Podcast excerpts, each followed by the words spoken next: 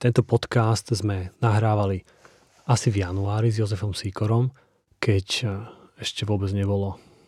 Nikto netušil, že by Rusko vpálilo na Ukrajinu a, e, s plnou silou.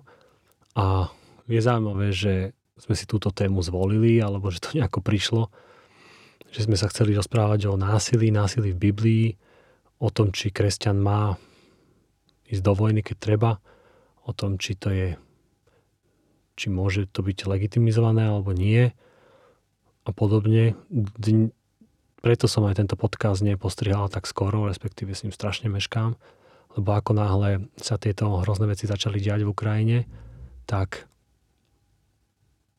tak sme museli zrazu veľmi veľa pracovať, komunikovať a zachraňovať veci, pretože pracujeme, spolupracujeme aj so spolupracovníkmi v Rusku, v Ukrajine a tak ďalej na dennej báze, takže momentálne sa celý náš pracovný čas skôr zmenil a, to, čo sme doteraz robili, skoro nič toho nerobíme a robíme všetko možné iné a taký krízový manažment. Tak vám prajem, aby možno, že toto rozprávanie sa s Jozefom Sikorom vám mohlo pomôcť ujasniť si možno, že niektoré veci a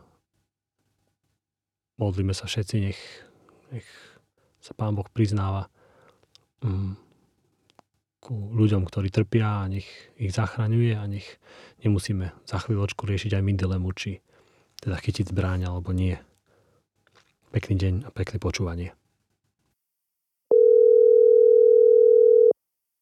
Gabriel, čau. Vítajte na podcaste Na každom záleží. Podcaste o duši, viere a spiritualite. Keď čítame Bibliu a chťac či nechťac vytvárame nejaký obraz Boha, ako by sme v tých textoch mali Bohov aspoň dvoch. Boh starej zmluvy, ktorý viedol, miloval, zachraňoval a sem tam nariadil nejakú tú genocídu a Boh novej zmluvy Ježiš Kristus, taký archetypálny príklad nenásilného milujúceho človeka a Boha pravdy a lásky. Ako tieto obrazy sklbiť? Ako si zvoliť ten správny prístup a neosvojiť si milné riešenie alebo skratku, ktorá by nás niekam zviedla – Rozprávame sa s doktorom Jozefom Sikorom. Jozef pôsobil v seniorských pomocných pastoračných rolách pri vedení rôznych duchovných cvičení a ako pedagóg pre misionárov. V súčasnosti učí na Northeastern Seminary v Rochesteri v štáte New York. Vedie kurzy biblického výkladu, historické teológie a biblických jazykov. Jeho výskumné záujmy zahrňajú násilie v Biblii, teologický výklad a niektoré starozákonné knihy. Vítaj, Jozef.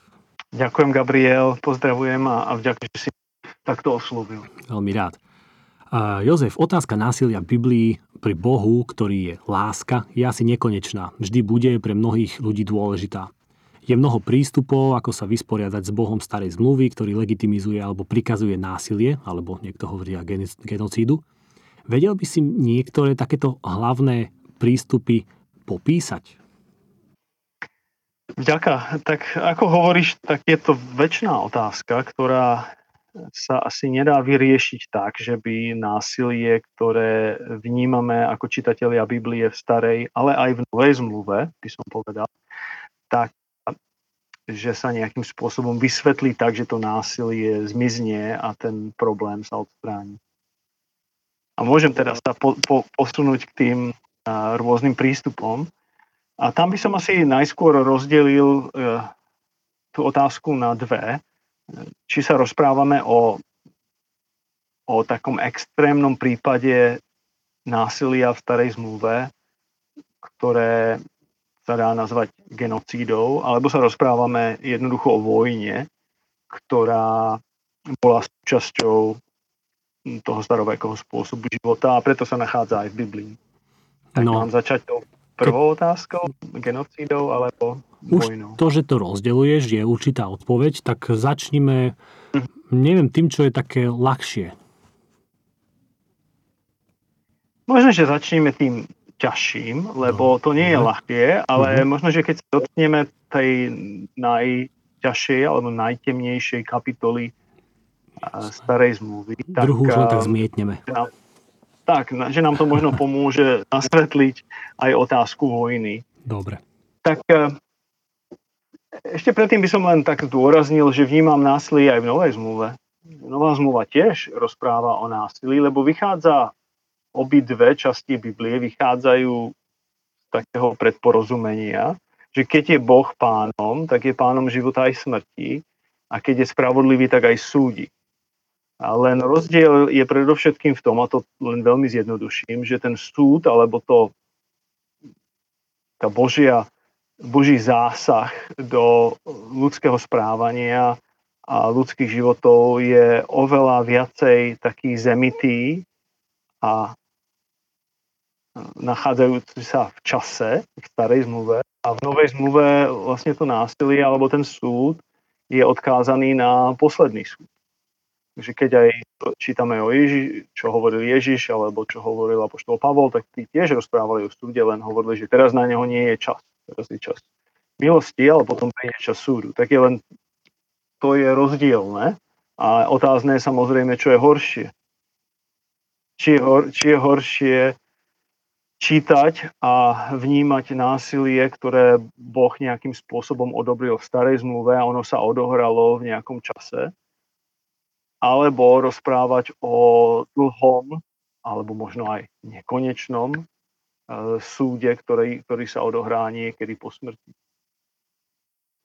Tak to som len tak akoby naznačil, že je to možno ešte komplikovanejšie v tej novej zmluve. Ale keď pôjdeme do starej zmluvy a budeme rozprávať o dvoch rôznych, o rôznych prístupoch, prístupoch k vnímaní genocídy, tak asi treba povedať, čo teda tá genocída je. Že tam sa Nachádza sa v starej zmluve niekoľko textov, ktoré hovoria o tom, že Boh prikazuje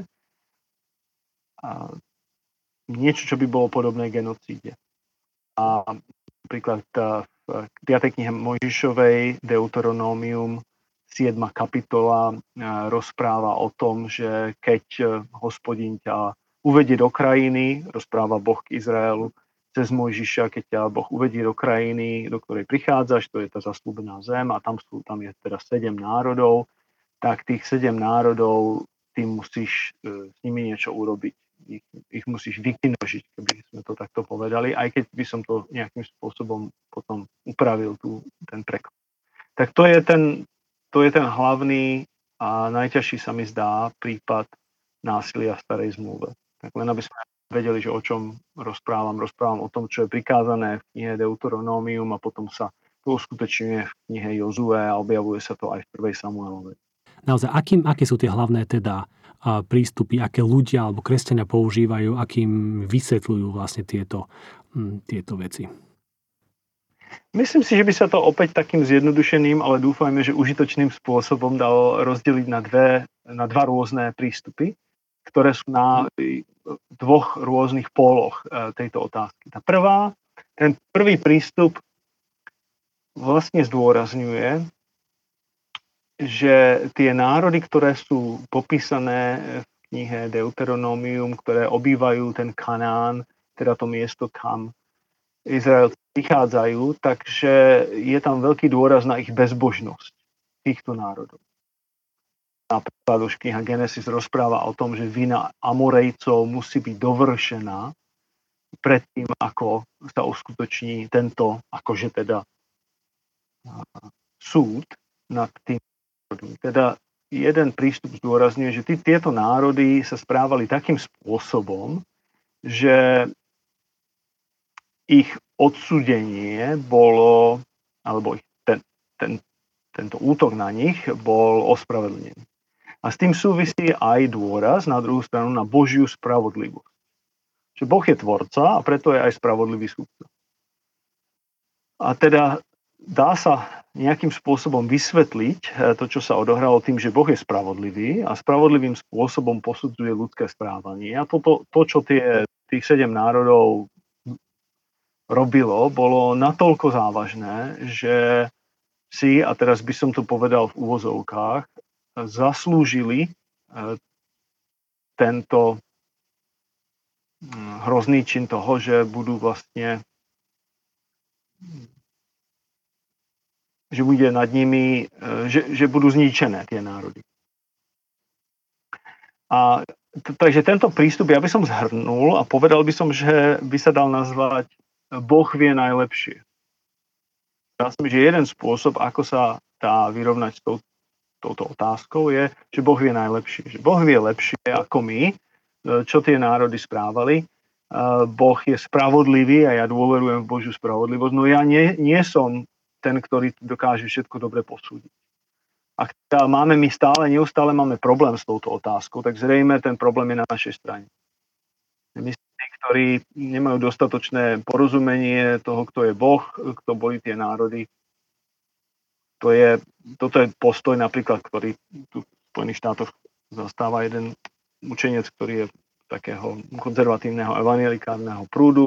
Walter Kaiser volá, zastával významné funkcie a toto je vlastne prístup, ktorý tuším, že v knihe k starozákonnej etike, tak e, tej vlastne predstavuje tento prístup, ktorý, aby som zhrnul, zhrnul Boh vie najlepšie. Mm-hmm, rozumiem. Rozumiem. A do tohto som ešte počul aj, alebo po, podobne je to možno, že zapadá do takéhoto prístupu Boh je najlepšie. Aj taký ten prístup, že Boh je teda aj autorom vlastne morálky alebo zákonov, vlastne toho, čo ako má fungovať. A teda má on právo aj, aj a právo aj najviac je samozrejme kompetentný to celé teda súdiť, či sa to aj deje dobre alebo nie a potom asi konsekventne reagovať. No. Čiže áno. Áno, áno, to presne do toho zasahuje, a, alebo vyjadruje tento prístup. Calvin sa na to pozeral podobným spôsobom, pokiaľ viem. A tento prístup má niečo do seba, lebo Boh skutočne je pánom života aj smrti. A ak vyznávam, ktorý stvoril svet, no tak stvoril všetko a nejakým spôsobom do toho sveta zasahuje, má svoju spravodlivosť. My nevieme všetko a Biblia skutočne, ale teraz by som povedal len na, na, na niektorých miestach, zdôrazňuje bezbožnosť Kanáncov. No na druhej strane je prístup, ktorý by som nazval my vieme najlepšie. A, alebo človek vie lepšie. A dobre to vystihuje zasa iný teológ, ktorý teda nepochádza zo Spojených štátov, ale učil v Škótsku, v Edinburghu, Cyril Rath sa volá, napísal takú knihu opäť o starozákonnej etike, ktorá sa volá, a to má veľmi pekný názov, Záblesky zvláštnej krajiny. Čiže stará zmluva nám ponúka záblesky z tej zvláštnej krajiny, iného pozerania na svet, inej etiky, inej morálky. A on si všíma, že vojna v starej zmluve je jednoduchou súčasťou života. To nie je niečo, čo by sme čo by bolo zotázňované, akože máme bojovať alebo nemáme bojovať. No samozrejme, že sa bojuje. A tiež náboženstvo ospravedlňuje až zostiluje násilie vo vojne. Náboženstvo vlastne prispieva k tomu, aby vojna v niektorých prípadoch bola aj horšia. A z toho on robí taký záver, že toto vnímanie vojny v starej zmluve je v podstate nenapraviteľné. V tom zmysle, že pokiaľ my chceme odvozovať etické správanie ako kresťania, sa chceme pozerať na to, ako sa eticky správať v dnešnej dobe, tak jednoducho musíme odvozovať naše etické rozhodnutia od iného zdroja, ako je stará zmluva. Mm-hmm. Lebo žijeme Lebo v inom ten, kontexte, hej? Presne tak. Áno, to je zvláštna krajina. To je čudná krajina, ktorá, ktorú je zaujímavé a dôležité sledovať ako pre vývoj nášho porozumenia.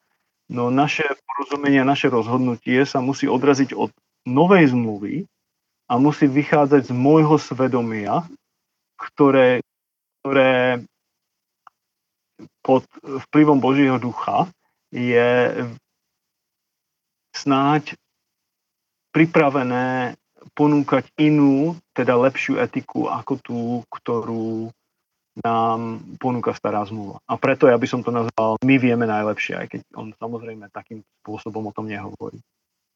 No a to je všetko teda, hej? Čo, čo, čo ty poznáš takto, ako sa k tomu pristupuje? Nie, to nie. Ja len som chcel popísať eh, dva póly, ktoré sú na jednej a na druhej strane tejto otázky. Boh vie najlepšie a my vieme najlepšie. Medzi ktorými sú aj iné prístupy a o tých poviem trocha ďalej, ale chcel by som vyzdvihnúť, že obidva tie prístupy, zdá sa mi, sú kresťanské, keď sa na to pozrieme kresťanského pohľadu. To znamená, nie je to tak, že ten prvý je taký nejaký sterilný a neprístupný a zlý, teda že Boh vie lepšie ako ja a tým pádom prečo by som tomu neveril. Ale ani tento si myslím, že nie je nekresťanský, ktorý hovorí, že moje svedomie musí tieto veci rozhodnúť samo a stará zmluva jednoducho je tak vzdialená nášmu kontextu, že sa otázka vojny nám veľmi nepomôže, to ako to je tam popísané, alebo genocídy. To sú proste, to je z iného sveta. V tejto druhej oblasti a v tomto druhom smere by som vyzdvihol, že je, to, čo Cyril Rad hovorí, je dôležité, lebo on je úprimný, zdá sa, a hovorí, no tak jednoducho my vždy každý si rozhodujeme veci podľa svojho svedomia. Niektorí z nás hovoria, že my to robíme podľa Biblie, napríklad kresťania. No ale tá Biblia je spracovaná môjim vlastným uvažovaním a môjim vlastným súdom a nakoniec ten, to moje vlastné uvažovanie a ten môj, môj vlastný úsudok, to je to, čo je smerodajné. No ale už toto si neuvedomuje podľa mňa viac ako polovica kresťanov. No ale dobre. Preto si myslím, že to je veľmi dôležité. Hm, Preto hm. si myslím, že to uh, Cyril Brad hovorí je veľmi dôležité a aj keď to môže nás znepokojovať, keď sa nad tým zamyslíme, no tak podľa mňa má pravdu.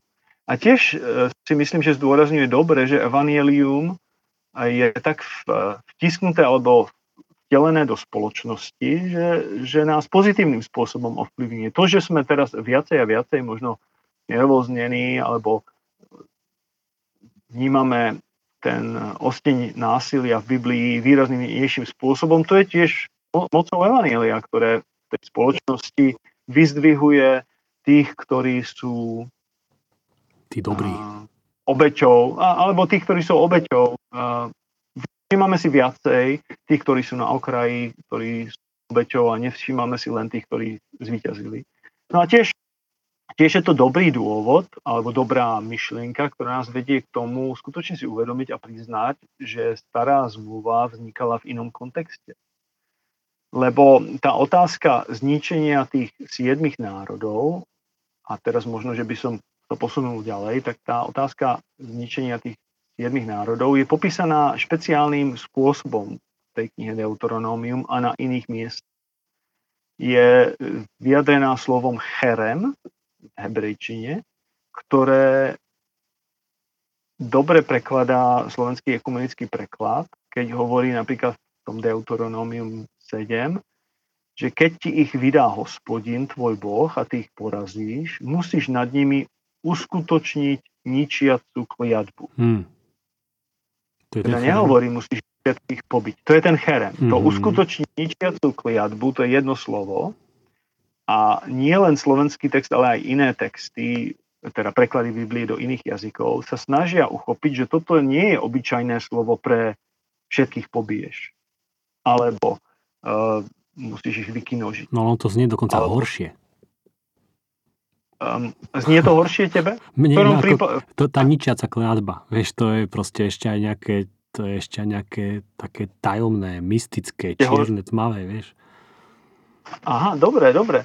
A možno, že preto tam sa objavu, hovoríš to preto, lebo je tam to slovo ničiaca. Možno, že niektoré iné preklady, napríklad anglické, tam majú len uskutočníš nad nimi kliatbu.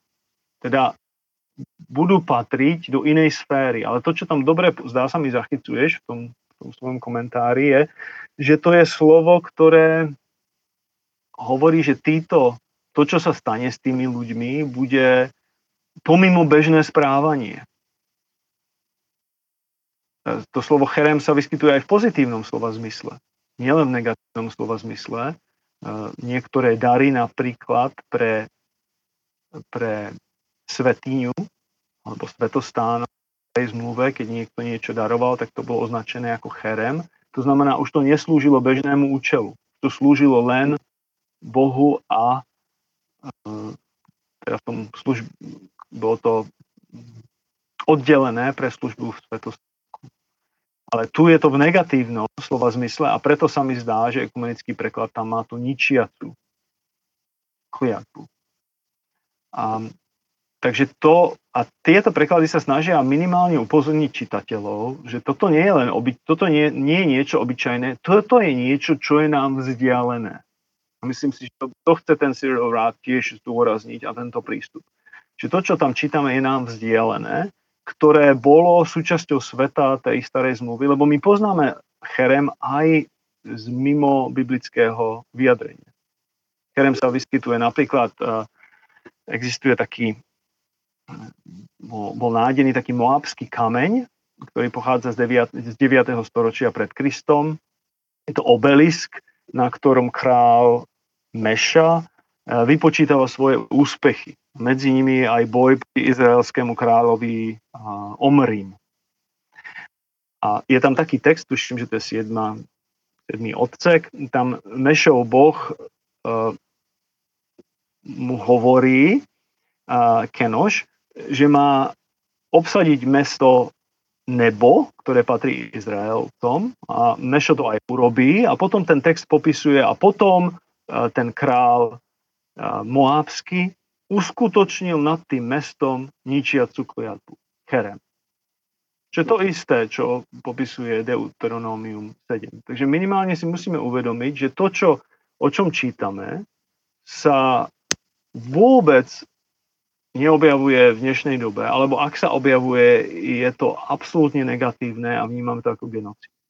Ale bolo to súčasťou života a vojny v období starej zmluvy. Aj, aj má to samozrejme určité rozdiely, paradoxne a zvláštne. Tu Moábsky král uskutočňuje cherem nad Izraelcami, ale Izrael, ale Izrael nemôže podľa Biblie uskutočniť cherem nad Moábom. Lebo to sú bratia. Sú to ľudia. Nie sú tu obry.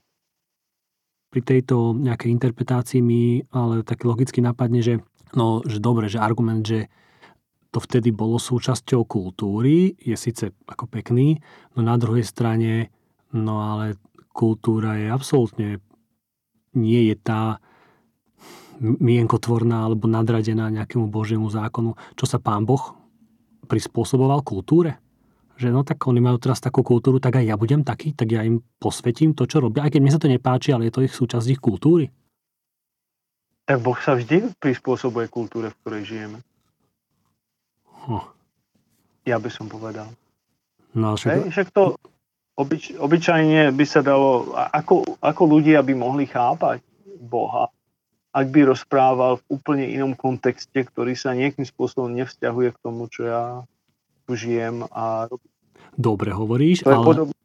Prepáč, ale iné je prispôsobovať sa. No, to je, to ja viem, že to je obmedzený pojem, že prispôsobovať sa kultúre, ale prispôsobovať sa kultúre v tom, dajme tomu, nejakej spiritualite a, a podobne je úplne iné ako prispôsobovať sa v kultúre v tom, že či teda ja vám dám povel, ako teraz uskutočniť cherem nad e, nejakou skupinou ľudí, alebo, alebo nie. Ehm, myslím si, že ten rozdiel je v, tom, v tej vážnosti a tej tragédii toho, čo popisuješ. Ale myslím, ten princíp je podobný. Keď e, napríklad vnímame starú zmluvu a veľa, veľa stáročí potom, ako vyjadrujúci, vyjadrujúce patri, patriarchálny spôsob života, no tak to je v podstate všade. Hej, vidíme zmeny, ktorú, ktoré prichádzajú v starej zmluve, ale aj v novej zmluve ako také záblesky iného spôsobu správania, ale to pochopenie tam je. Tak to je podobný prípad, sa mi zdá, a ako, ako tu, len samozrejme je to oveľa tragickejšie. A ja to vnímam veľmi tragickým spôsobom. Ja o tom teraz rozprávam a možno, že to tak nie, ako akademicky alebo z odstupu, toto je jeden prístup, toto je druhý prístup, ale, ale ja s tým zápasím vnútorne na takej existenčnej rovine oveľa viac. Že si, ja rozumiem tomu, že to je problematické určite len sa snažím poukázať na to, čo možno, že veľa nás nevie, že teda tá otázka cherem je iná ako otázka zabíjania. Je to otázka prepadnutia do inej sféry, ktorá nepatrí už do ľudského správania. No a tá sa vyskytovala aj v iných národoch. A v niečom to je, znie pre nás hrozne, ale v tom vnímaní, prečo teda do toho ísť, prečo by Izraeliti teraz mali bojovať proti, proti tým národom, tak jeden hlavný dôvod pre to, prečo ľudia chodili a zúčastňovali sa vo vojne a v bitkách, odpadol. Lebo mm-hmm. ľudia, muži išli do vojny, aby z toho niečo mali. Služobníkov a korist. Mm-hmm. Ale tu z toho nebudeš mať nič. Hej. Ty v tejto bitve z toho nebudeš mať nič. Tak prečo by do toho mali ísť? Áno, no tak možno, že nejaké volebné preferencie alebo úplne nemoci nejakého autokratického lídra napríklad. Áno, áno, áno.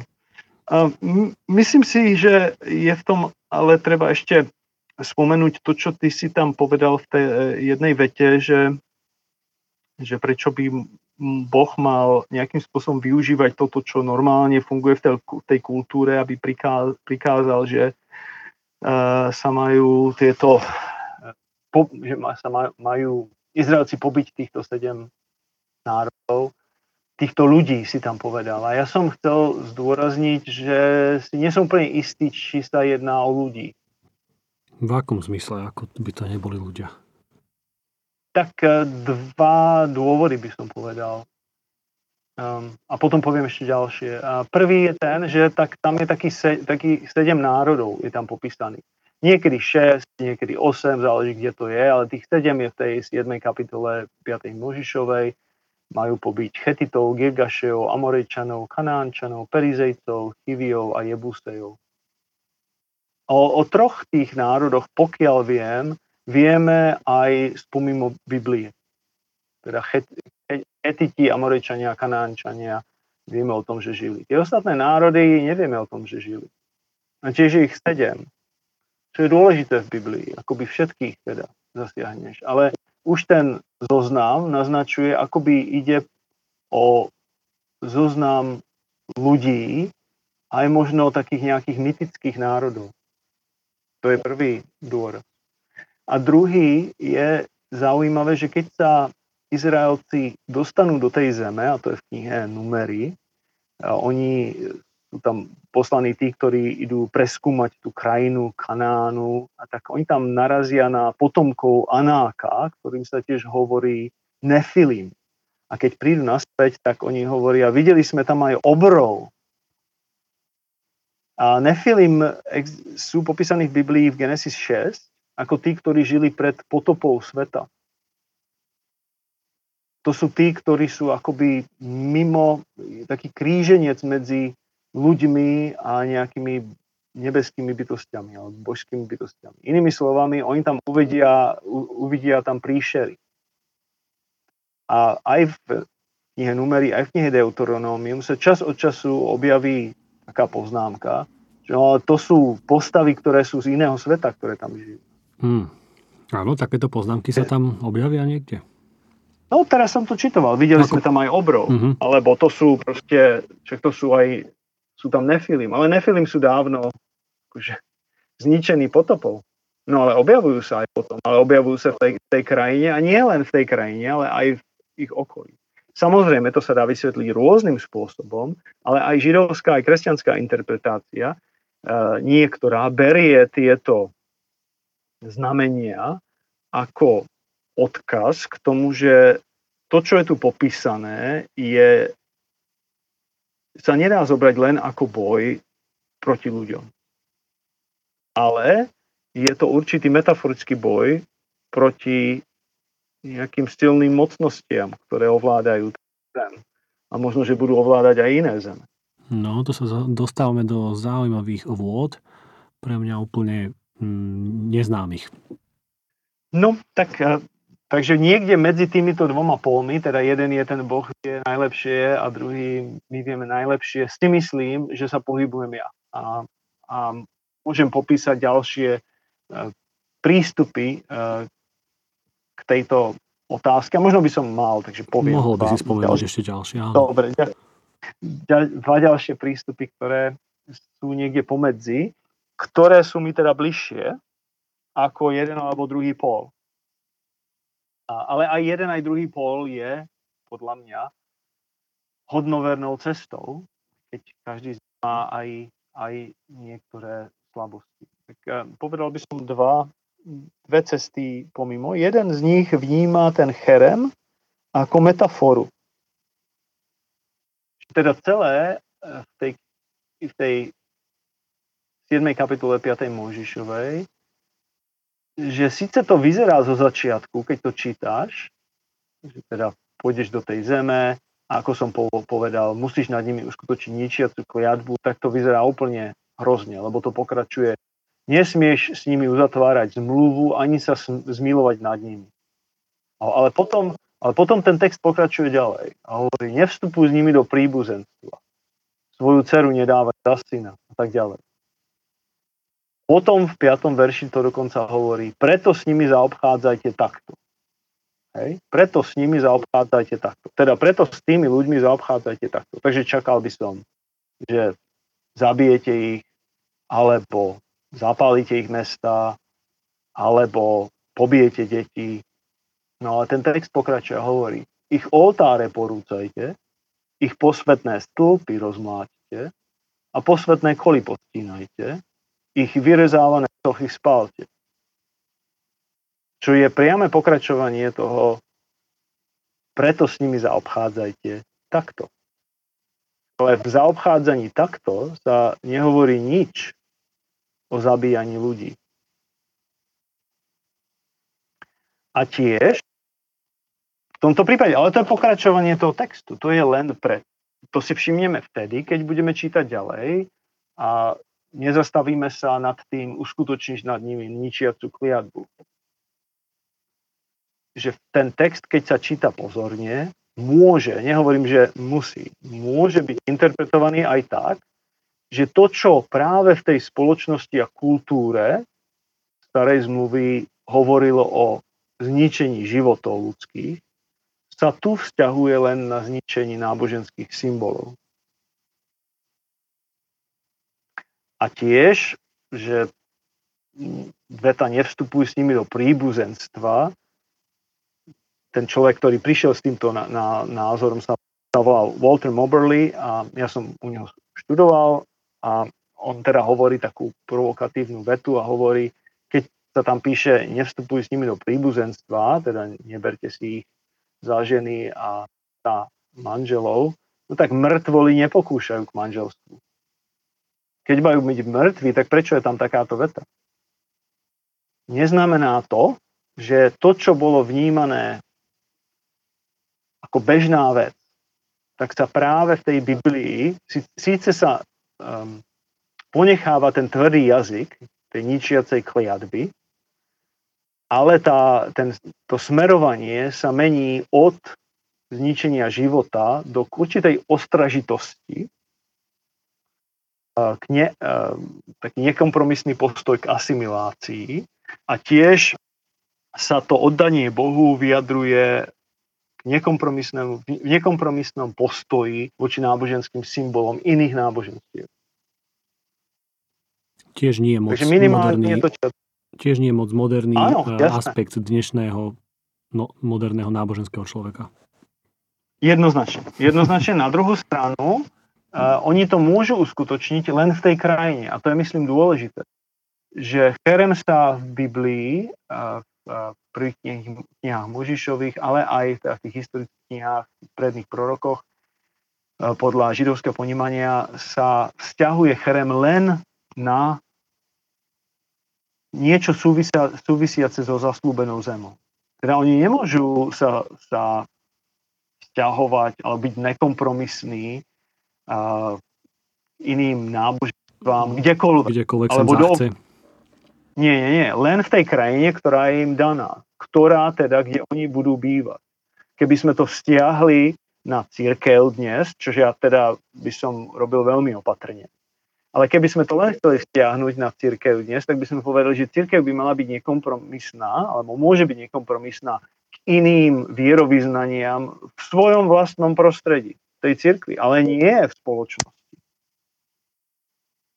Že tu my veríme týmto spôsobom, my vnímame napríklad církev, že Ježiš je Boh a tak ďalej. A keď vníma niekto niečo inak, no tak tady zrejme nemá byť. To je v podstate tak, ako vnímala církev vôbec otázku uh, pravovernosti učenia alebo herézy.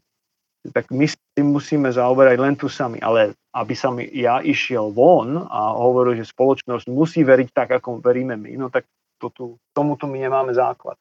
Uh, no to je jeden prístup. Takže jeden prístup, Walter Moberly hovorí, je to metafora oddania sa Bohu. Už v Biblii reinterpretovaná.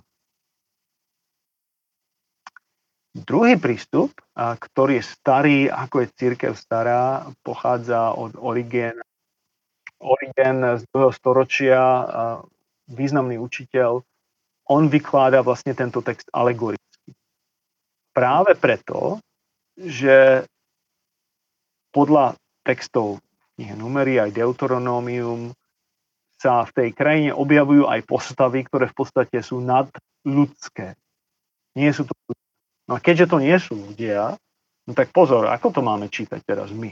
Keď to, čo keď to nie sú ľudia? Čo keď to je vlastne obraz nejakého takového alegorického boja? Čiže Origenes no bol taký liberál, hej? Usmievam sa pri tom. Uh, ne, ja si myslím, že nebol. Nie? Ja to nevnímam, že je liberál. To by sme sa mali, mali rozprávať o tom, čo Origenes pri, prináša v svojej interpretácii. A ja to nevnímam ako liberálne, lebo nevnímam alegóriu ako liberálnu. Ale to asi nechajme, ak sa chceš na to opýtať ďalej, čo si o tom myslím, tak e, to nechajme na neskôr alebo inokedy. Ale teraz by som len povedal, že Origenesovi pomáha aj to, že číta, aj keď on vie po, po hebrejsky, vedel po hebrejsky, on číta, to, číta tieto texty najmä v gréckom preklade, teda v Septuaginte. A v Septuaginte Jozua je Jezus, teda Ježiš. Meno Jozua je Ježiš. No a keď on číta teda knihu Jozue, knihu Ježiša, no tak nemôže ináč, ako to vykladať cez Ježiša. A potom hovorí, že tieto národy teda sú tie, tí démonskí nepriatelia, ktorí bojujú proti duši. A úplne obráti ten text a hovorí potom v tej svojej, on má homílie, ktoré sú dochované. Niektoré homílie bohužiaľ nemáme dochované. Aj preto, že on si myslel, že nekáže dobré, mm-hmm. až e, do doby, keď mal 60 rokov. On vlastne nedovolil, aby jeho e, homílie boli spísané alebo zapísané predtým, kým mal 60. Takže čo kázal pred 60, tak to nemáme. Ale o, keď kázal o Jozuovi, tak vlastne v tej homílii, a to je tuším prvá homília, ktorú má na knihu Jozue, tam, tam hovorí krásne vety, hovorí vnú, v nás, spravodlím sa, teraz som preskočil, dáme v nás sú tie neresti, v nás sú kanánci, mm-hmm. v nás sú peristi, v nás sú jebuzejci. A my sme vlastne dostali sa do tej zaslúbenej krajiny života kresťanského tiež cez rieku Jordán, len bola to rieka krstu. A teraz, keď sme vstúpili do tejto krajiny cez krst, no tak my máme zodpovednosť, aby tých zbývajúcich nepriateľov, ktorí v nás stále žijú, aby sme im nedali žiadne miesto. No to je pekné veľmi. Ja si myslím, že to je nielen pekné, ale, ale verné e, biblickému textu. Lebo ako som hovoril predtým, ten biblický text hovorí o tom, že tieto národy vlastne nie sú len ľudské, nie sú to len ľudia, ale aj nadľudské. Tam proste mytické postavy a Origenes je ten, ktorý vynáša toto na povrch tým, že hovorí, no tak jasné, že ale musíme bojovať s nimi ako Ježiš. A keď bojujeme s nimi ako Ježiš, tak bojujeme len proti sebe. My nebojujeme voči niekomu. My bojujeme sami so, so sebou. To je super. A toto je Origines v roku koľko? V druhom, v druhom storočí. V druhom storočí. Wow. A tieto dva prístupy, musím povedať, teda jeden veľmi súčasný, ktorý prichádza z konca 20. storočia, ktorý si len všíma toho, že ten text teda pokračuje v tom, preto s nimi zaobchádzajte takto, zničte ich oltáre. A text, ktorý prichádza zo začiatku kresťanskej éry, Origenes, ktorý hovorí o alegorickom ponímaní, musím povedať, že sú mi blízke. A neviem, či pomôžu tebe alebo našim tvojim poslucháčom.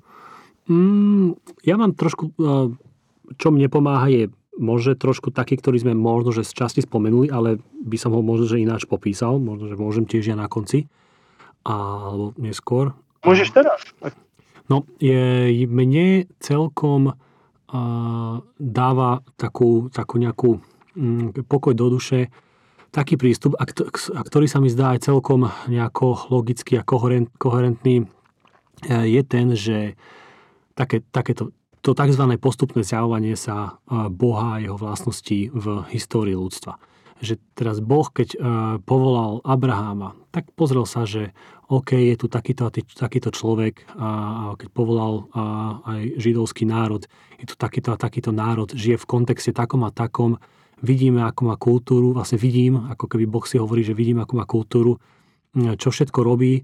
No a ja teraz idem generačne možno, že meniť a generačne sa tam ako keby pre, prejavovať. Pretože keby teraz Boh hneď takýmto prišiel k ním a prišiel Boh, e, taký Ježišovský Boh a povedal, že No, vy moji zlatí, že, že nie, že oko za oko, zub za zub, ale dokonca lásku naspäť dávajte, keď vás niekto prenasleduje a podobne, že proste by absolútne neúspel, že oni by to absolútne nemali šancu pochopiť. Tak si pozrel, že OK, mám tu túto generáciu, mám tu 10 červených bodov, jeden zoberiem, zmením ho na zelený. Mám tu ďalšiu generáciu, mám tu uh, eh, 9 červených bodov, OK, zoberiem 1, 2, znova sa trošku zjavím viac, znova trošku ukážem svoju tvár, No a že to proste postupne robil. Napríklad ja to vidím aj postupne to robil napríklad aj v mojom živote.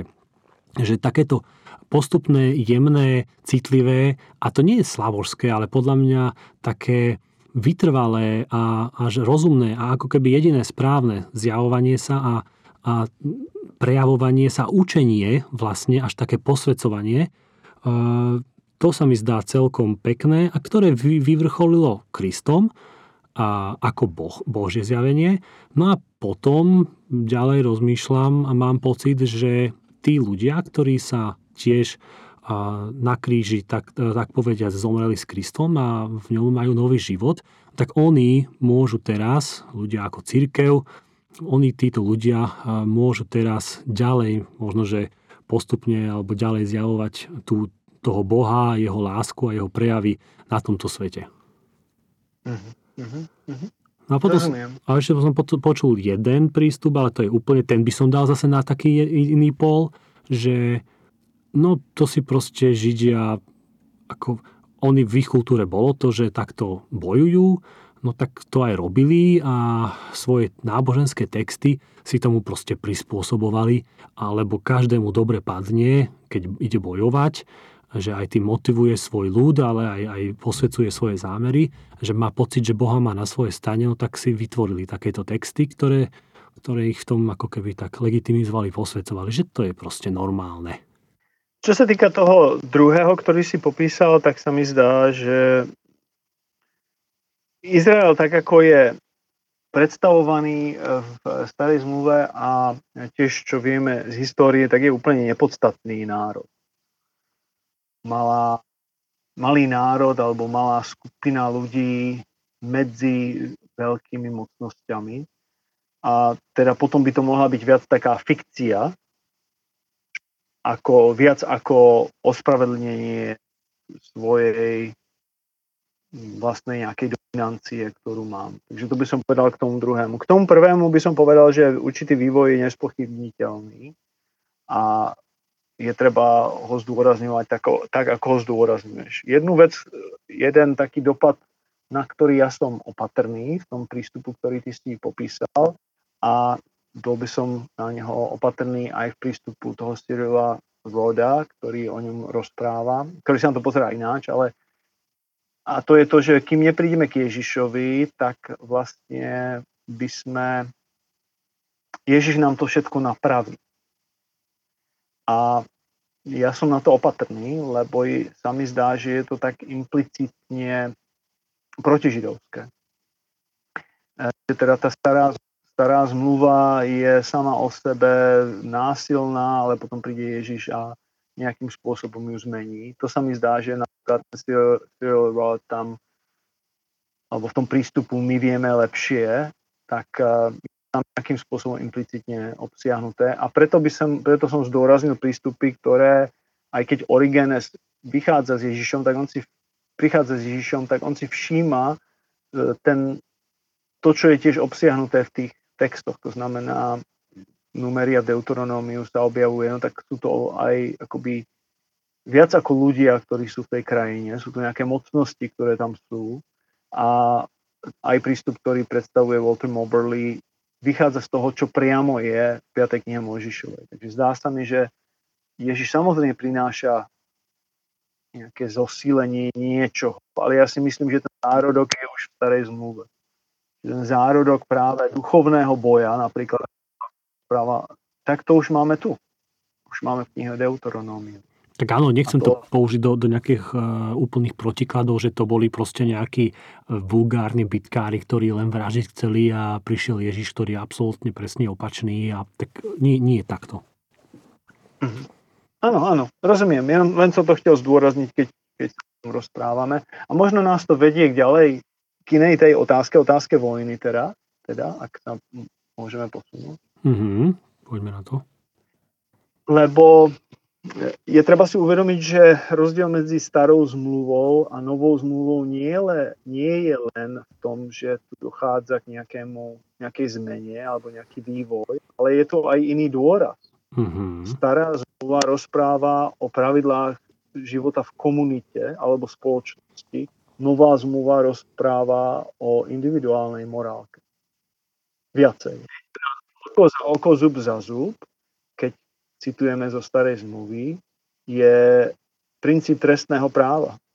Keď Ježiš hovorí, že teda takto nemá byť, ale máme, keď nás niekto požiadal uh, kabát, máme dať aj košelu, tak tým nevytvára princíp občianského práva alebo správania v spoločnosti, ale dáva ti princíp, akým máš žiť ako jednotlivý človek. Ale nehovorí, že takto sa má správať celá spoločnosť. To je síce pravda, ale keď do, máš Bohom daný princíp e, trestného práva oko za oko, zub za zub, no tak to považuješ za správne a aj na osobnej úrovni sa tak pravdepodobne mieniš chovať a máš, pokladáš to za správne.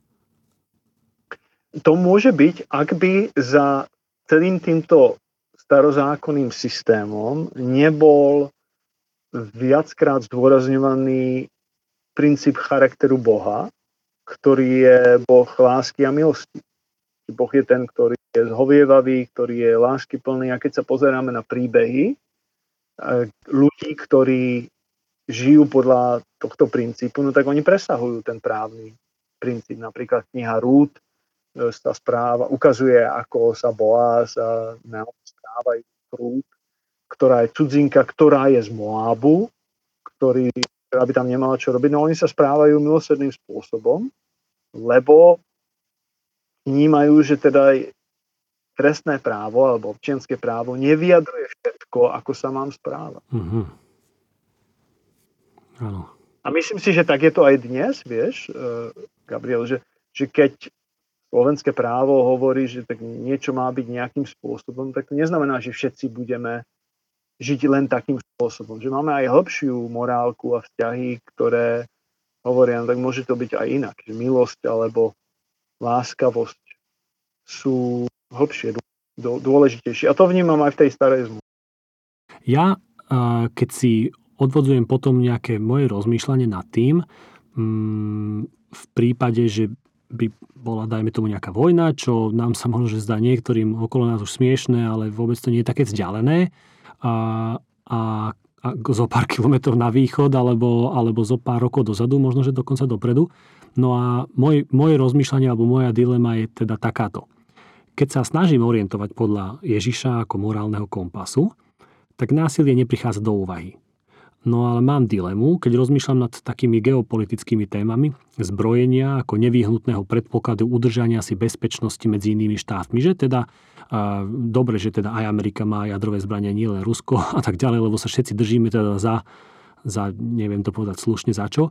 No a takisto si myslím, že ak by sa krajiny alebo niektoré že agresory, ktoré ako dajme tomu môže, že vyprovokujú vojnu z nejakého dôvodu, takéto krajiny, keby sa nevyvažovali inými mocnosťami s vyvinutou armádou, tí agresori by si svet asi podmanili. Mm-hmm. Takže je asi nevyhnutné teda zbrojiť, aj keby, aj keby som bol ako kresťan, nejaký kristovec, prezident alebo nejaký absolútny vládca nejakého veľkého impéria, národa, no tak by som asi mal teda zbrojiť, keďže musím vyvážiť e, aj tých ostatných. To je výborná otázka. Zase sa, zase sa mi zdá, že na to církev reaguje, církevná tradícia tým, že ukazuje, že, že tu ide o stred dvoch rôznych prístupov. A tie rôzne prístupy sú vyjadrené dvoma rôznymi takými doktrínami. Ten jeden vychádza, začína už od Augustina, z jeho diela Božie mesto, City of God, a kde, kde sa toho len dotkne a potom to Tomáš Akvinský rozvedie v jeho sume teológie a to je to, že keď kresťania, kresťania môžu schvalovať len spravodlivú vojnu. A že teda musia sa pýtať, alebo mali by pokladať spoločnosti otázky, či ich krajina má právo k vojne. Jus ad bellum v latinčine. No, Či to majú ale... právo na, uh-huh. na vojnu. No tak a spravodlivá teda... vojna a právo na vojnu a podobne, veď proste keď raz krajina chce, no tak si to absolútne od, od, obhájí. Takže my, tak do praxe myslím, hej, ale tak dobre, a ho, prepač, prepač, áno, hovorí, to, že teórii vlastne. Nie, to je, áno, ja hovorím o teórii. Samozrejme, že si to môže krajina ospravedlniť, no tak z kresťanského pohľadu ide o to, ako si to ospravedlní pred Bohom. Mm-hmm. A Augustina Akvinsky hovorí, no tak to je ospravedlniteľ, ospravedlniteľné pred Bohom, keď, je, keď to má spravodlivú príčinu. Mm-hmm. A kedy môže mať podľa je... Augustína krajina právo na vojnu? Keď sa bráni napríklad. Mm-hmm ako si ty povedal. Vlastne v tom tvojom prípade to bol taký, sa mi zdalo, príklad. No a teraz, a keď... teda ja by som tú otázku prečítal ešte, lebo ono to na to nadvezuje. A, s tým, čo si už naozaj spomenul, a, tak sme sa k nej rýchlejšie dostali. Ako by som mal ako veriaci kresťan postupovať v takomto prípade? Že moja krajina bude napadnutá teda nejakým cudzím agresorom a moji rovesníci, dajme tomu, budú povolaní na front alebo niekde v snahe zastaviť postup tej cudzej armády k nám. No a dajme tomu, nemám prečo si nemyslieť, že možno, že by tá cudzia armáda, ak volá kedy, že, že by vnikla, dajme tomu aj do, do môjho mesta, teda možno, že by si pokladala, že má právo robiť hocičo s mojim majetkom, s mo- mojou rodinou, s mojou manželkou a po- podobne. No a teraz ja ako pacifista, kresťan, ostanem doma sedieť a moji všetci kamaráti idú niekde na front, tam ochraňujú aj moju rodinu, aj mňa vlastne, obetujú svoje životy mnohí No ale ja som teda legitimizovaný, že ja som nenásilný. Alebo teda už vtedy čo, za, zahodím nejaké svoje presvedčenia a idem predsa, lebo už toto je realita, toto už nie je nejaká teória? No, je to dobrá otázka a skutočná dilema, ktorú ja nevyrieším. Lebo sa mi zdá, že táto dilema, práve ako som sa pokúšal naznačiť, je zachovaná v cirkevnej histórii. Že na jednej strane máme ten prístup, ktorý hovorí, môže existovať spravodlivá vojna, napríklad za účelom obrany, teda má spravodlivú príčinu. Je tiež vyhlásená legitímnou autoritou, teda nie, nie je to nejaká uzurpácia moci a má za cieľ to, že obnoví pokoj. Nie je to výbojná vojna, ktorá ide za korisťou. Keď je to, keď, takže sú tam určité princípy, ktoré sú potom rozvedené aj vlastne politickej teológii vysvetľujú, kedy môže existovať spravodlivá vojna. Teda cirkevná tradícia prišla s tým, že je spravodlivá vojna, to znamená, ty sa môžeš, ke, keď je takáto vojna na tvojom území, tak sa môžeš tej vojny zúčastniť. A toto vnímanie vychádza zo starej zmluvy. No ale potom existuje tak, ako ty si povedal, pacifistický prístup, pacifizmus, ktorý hovorí kresťania, ale teraz pozor, nehovorí, že spoločnosť, ale kresťania nemali bojovať.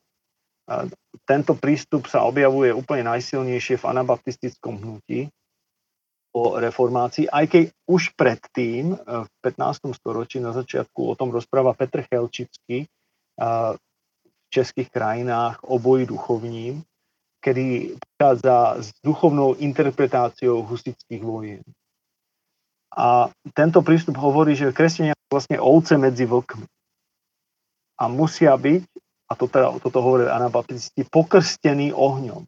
Anabaptisti prichádzali s tým, že my máme, tu je ešte ten krst ohňom, o ktorom akoby tak metaforicky rozpráva v evaniliách. No a to je vlastne utrpenie. To znamená, ty skutočne ukážeš, že si kresťan, tým, že trpíš, aj keď proti tebe idú s mečom, lebo ty nemôžeš zachádzať s mečom. Lebo zo zbraní. Ty zbraní nemôžeš mať a nemôžeš sa zúčastňovať ani na tom. To znamená, nejdeš do tej bitvy v žiadnom prípade. A ja si myslím, že obidva tieto prístupy sú legitímne a záleží asi na každom z nás, na ktorej strane viac sme, alebo aká je situácia, v ktorej sa nachádzame, či sa takto vojny zúčastníme, spravodlivej, alebo ani do tej nepôjde. No a ty, Jozef Sikora, by si čo urobil? To neviem. Súvisí s, s veľa vecami. Musím ale povedať, že v mojom kontexte ja som viacej teraz uh, by som zdôrazňoval ten pacifist, pacifizmus. Uh-huh, uh-huh. Ale to je môj kontext, lebo ja žijem v krajine teraz, ktorá si zdá sa mi kresťania, kresťania veľmi kresťania v mojom okolí a celkovo sa mi zdá tak, ako to vnímam v americkej spoločnosti, nemajú problém bojovať vo vojne alebo ísť slúžiť armáde. To nie je, to nie je žiadna otázka. Mne sa zdá, že by to mala byť otázka. Mm-hmm. Jasné. Uh... Prví, prví, prví e, kresťania vo veľkom počte nebojovali bitkách. Napríklad e, vlastne Origenes napísal takú knihu proti Kelzovi, lebo sa objavil človek, ktorý kritizoval kresťanské hnutie, jeden z prvých takých pohanských kritikov, napísal veľmi intelektuálne silnú kritiku kresťanstva a tam napríklad kritizoval kresťanov, že oni nie sú riadni občania Ríma, lebo nebojujú za cisára. Takže to ukazuje, že tá prvá, prvotná prax bola, že veľa kresťanov sa nezúčastňovalo v armáde, ani nemohli slúžiť v armáde. A Origenes mu na to odpovedá a toto možno by bol, bol dôvod, ktorý by tí, ktorí sú viacej pacifisti eh, v našom presvedčení tiež povedali. On hovorí, my bojujeme za cisára. To bola jeho odpoveď. Bojujeme za cisára, lebo svojimi modlitbami ničíme démonov, ktorí podnecujú vojny. My bojujeme proti tomu skutočnému, a, skutočnej podstate vojny. Navyše my žijeme asketickým spôsobom života, to znamená, nezáleží nám na svetských veciach a preto nepodnecujeme vojny. Vieš, ne, ne, netúžime po koristi. My sa snažíme žiť skromným spôsobom života. Ale, on povedal, ale vojakmi v armáde sa nemôžeme stať, lebo slúžime tomu, ktorý je král pokoja. Takže tí, ktorí sú pacifisti, by povedali, tak ty choď bojovať, ja tu, tiež budem bojovať v modlitbe a striedmosti a uvidíme, kto z nás bude mať väčší vplyv. Myslím si, že tiež treba zobrať do úvahy, že tie úvodné myšlienky anabaptistov vychádzali z toho nie, že je vojna proti ich krajine, ale je to boj alebo prenasledovanie ich samých. Áno, aha, Takže je aha. iné, keď príde agresor, ktorý vlastne mm-hmm. zničí celý spôsob života, v ktorom my tu žijeme. To, tam sa mi zdá, že to potom na to odpovedá ten Augustín Akvinský, že tak pozrite sa, je to spravodlivé, teda ste, je to obraná vojna, no tak aký je, tak je mi akoby, moje kresťanské presvedčenie nebráni, aby som sa bránil. Mm-hmm. Ja si myslím, mm-hmm. že ono to je, ono je Otázka násilia v Biblii v podstate eh, hovorí, ukazuje, že je tam nie, niečo je zlé. Toto mm-hmm. nie je dobré vôbec, aby sme sa tým zaoberali. To ukazuje na zlo. A mne sa zdá, alebo som sa naučil, že ono, aké zlo je skutočne zlé, tak sa nedá úplne vysvetliť. Takže ja si nemyslím, že existuje prístup, ktorý by otázku násilia v Biblii vysvetlil. Lebo mm-hmm. potom by to nebol skutočný problém. Ak je to problém, teda násilie je problém, no tak sa nedá úplne vysvetliť. A je lepšie, keď sa na to pozrieme z tejto aj z druhej strany. To trocha to odľahčí tú situáciu ukáže, no tak je to fakt problém, ja to nevyrieším. Mm-hmm. To je prvá vec. A druhá vec, ja aj keď sa snažím venovať otázke násilia v Biblii, nielen v starej zmluve, ale v Biblii, lebo ma trápi a rozprávam o nej, tak sa ju nesnažím vysvetliť. Mm-hmm. Snažím sa tomu porozumieť na spôsoby vnímania, ale nie to vysvetliť, lebo si nemyslím, že vysvetlenie je niečo, čo nakoniec potrebujem. Čiže my potrebujeme určitú skúsenosť s dobrom, viac ako vysvetlenie zla. A tá tak, skúsenosť tak. s dobrom nám môže možno, že oveľa viac objasniť alebo osvetliť už len štýl uvažovania možno, že? Ako uvažuješ nad tými problematickými miestami. Áno, hmm. áno. Niečo nastaví, zmení v našom vnímaní. Aspoň také, ja som v určitom období, keď som bol mladší, keď som mal 20 rokov alebo viac, tak po 20 no tak som zápasil veľmi s touto otázkou, ale čo mi nakoniec pomohlo, nebolo, nebolo nejaké jasné racionálne vysvetlenie, ale viac taká existenčná, existenčná skúsenosť s Bohom, ktorý je Boh dobrá a lásky. A to bolo silnejšie nakoniec. No ako si mal takúto existenčnú skúsenosť? Nedá, ne, to sa nedá povedať tak, že bola jedna.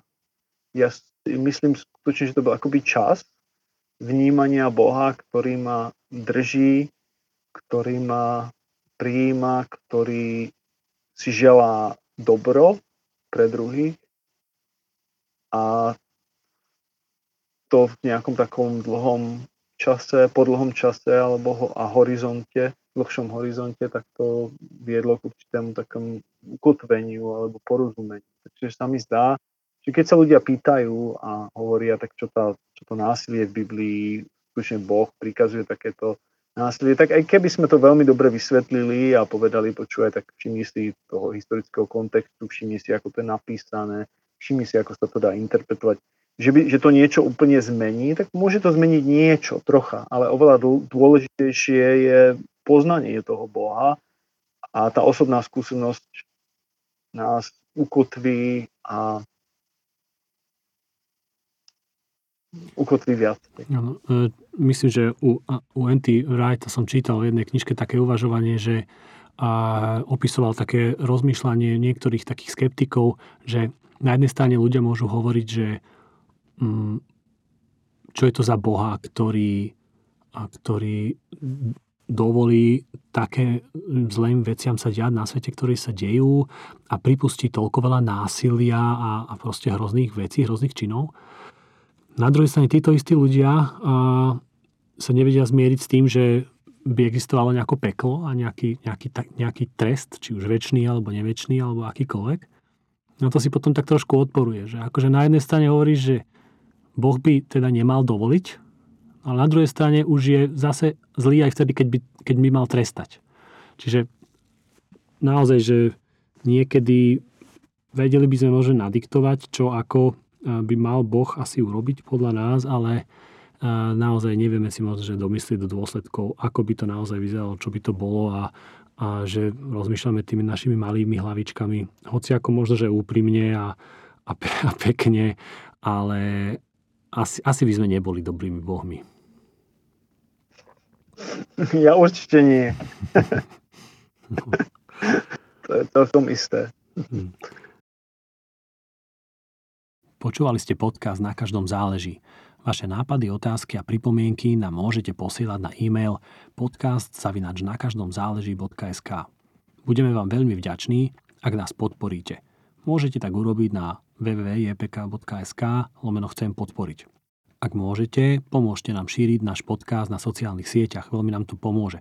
Takisto ak nás ohodnotíte na Apple Podcasts veľa, veľa hviezdičkami, tiež to pomôže zaradiť náš podcast na lepšie miesta pri vyhľadávaní.